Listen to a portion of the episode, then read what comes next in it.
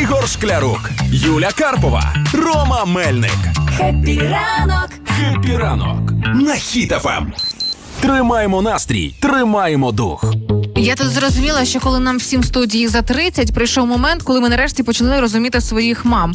І фрази, з яких ми там колись сміялися і жартували, зараз ти розумієш, що мама була права. І сьогодні, можливо, момент прийшов, коли треба це визнати не тільки нам, а всім нашим дорослим слухачам. Ну тож, зокрема, пам'ятаєте, як нам мами, всі мами це говорили.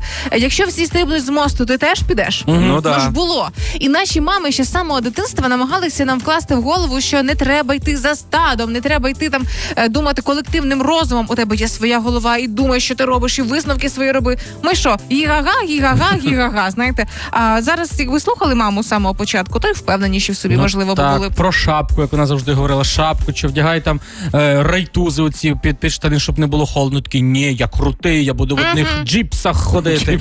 І що, і по... а тепер такі, о, все, чуть-чуть, е, плюс 15, так, підштанники, давайте сюди.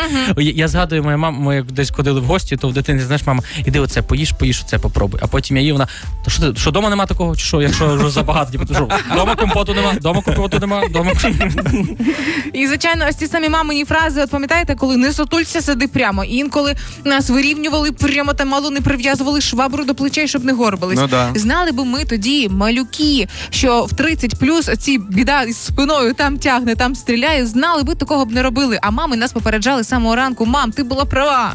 Ну, всі ці загальні фрази, звичайно, говорила і моя мама мені, але у моєї мами є такі індивідуальні, і зараз я вам представлю їх хіт парад. А ну-ка, Значить, мама завжди каже: ну, мати ж у вас дурна, ви ж краще знаєте. на будь-яку пораду в житті. Да. Ну це зараз, це особливо зараз, коли, коли ти щось робиш не так, як а моя мама. Вона певно твою маму і родичі. Де я кажу, щось це вона зроби, а я зроблю по-своєму. Ну то так, та ти ліпше знаєш. Да-да-да. Ну та та. Е, потім, коли ти довго десь сидиш, я загулявся вона дзвонить, каже: в тебе що, своєї доми нема, що ти там сидиш до ночі? Досі таке буває. Да. Е, також е, фразочка від моєї мами така, що задіває всіх заживе. А Віталік до матері кожен день дзвонить. Та ти що? Як це Е, коли ти купляєш собі якусь чергову річ, там е, чи кросівки, чи якусь е, сорочку, вона каже, ти що, їх солити будеш? Занадто багато? Витрачаєш гроші, Да. то зна куди. Ну і саме легендарне, пам'ятаєте, оці куртки, які закривали тільки е, ремінь на твоїх джинсах, е, коли мама на тебе дивиться, каже, а коротшої не було.